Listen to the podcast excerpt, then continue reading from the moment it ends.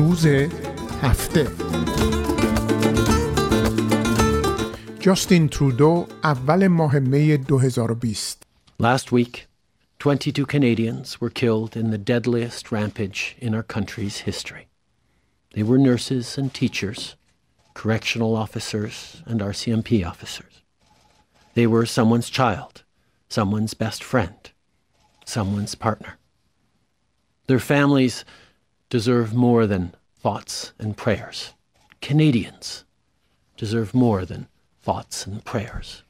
Today, we are closing the market for military grade assault weapons in Canada. We are banning 1,500 models and variants of these firearms by way of regulations. These weapons were designed for one purpose and one purpose only to kill the largest number of people in the shortest amount of time. There is no use and no place for such weapons in Canada. So, effective immediately, it is no longer permitted to buy, sell, transport, import, or use military grade assault weapons in this country. To protect law abiding gun owners from criminal liability until they can take steps to comply with this new law, there will be a two year amnesty period and we will legislate fair compensation. هفته قبل 22 کانادایی در خونبارترین حادثه کشتار دست جمعی در کشورمان جان خود را از دست دادند. اینها فرزند کسی بودند، همسر و دوست کسی بودند، پدر و مادر فرزندانی بودند. خانواده این جان باختگان مستحق کاری بیش از همدردی و دعا و حرف زدن هستند. کانادایی ها مستحق چیزی فرای همدردی و دعا هستند. امروز ما بازار 1500 مدل اسلحه های ارتشی را در کانادا تعطیل می کنیم. ما خرید و فروش، حمل و نقل و داشتن این گونه اسلحه ها را ممنوع می کنیم. این اسلحه ها برای یک و فقط یک منظور ساخته شدهاند. برای کشتن بیشترین تعداد در کمترین مدت. در کانادا جایی برای استفاده از این اسلحه ها نیست. بنابراین از همین لحظه خرید و فروش، حمل و نقل، واردات و یا استفاده از این گونه اسلحه های ارتشی در کانادا ممنوع می شود. برای همراهی با کسانی که از راه های قانونی این گونه اسلحه ها را خریداری کرده اند دو سال مهلت داده می شود و لوایحی برای خرید این اسلحه ها به قیمت عادلانه تنظیم خواهد شد.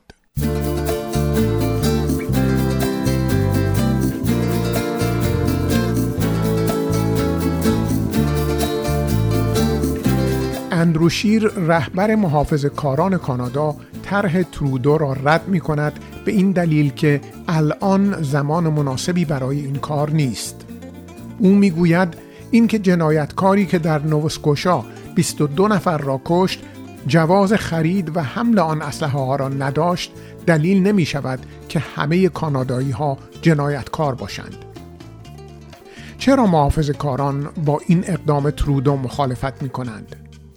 آیا پاسخ این نیست که محافظ کاران اکثر طرفدارانشان را در میان سفید پوستان افراطی دارند؟ کسانی که طرفدار NRA هستند و حتی تمایلات نجات پرستانه ضد مهاجر و ضد رنگین پوستان در میانشان کم نیست؟ آیا نه به این دلیل است که اگر با این قانون مخالفت نکنند موجب خشم تفنگداران سفید پوست می شوند؟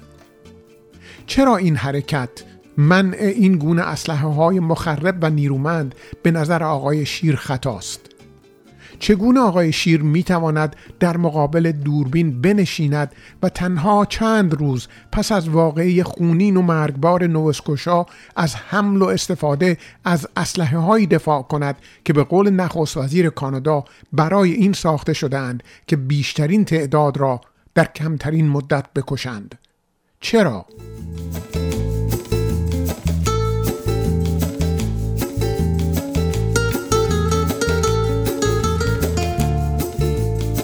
آقای پیتر مکی کاندیدای رهبری آینده محافظ کاران نیز می‌گوید The goal of gun control legislation should be to ensure that the money is spent where it is needed on policing and crime prevention. ترجمه هدف لایحه کنترل اسلحه باید این باشد که پول در جای درست خرج شود یعنی تقویت پلیس در پیشگیری از جنایت به به. چه سخنان گوهرباری یعنی اینکه کاری به اسلحه هایی که دست مردم هست نداشته باشید.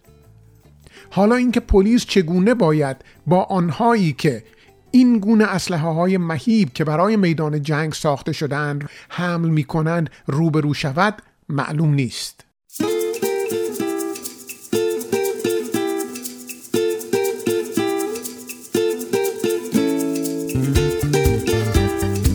آقای مکه خوب است مثل من جستجویی در اینترنت در مورد مأمورین پلیسی که در رویارویی با این گونه جنایتکاران کشته شدهاند انجام بدهند در چهارم جون 2014 در مانکتن نیو برانسویک آقای جاستین بورک 24 ساله به سوی پنج افسر آتش گشود که سه نفر آنها در جا کشته شدند و دو نفر به شدت مجروح شدند.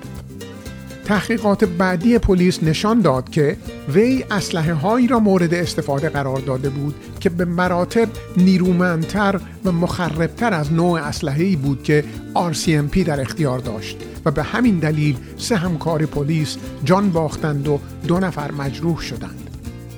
حقیقت این است که پلیس کانادا نه بودجه کافی برای خرید این گونه اسلحه ها در اختیار دارد و نه آن را برای عملیات شهری و برون شهری مناسب تشخیص می دهد.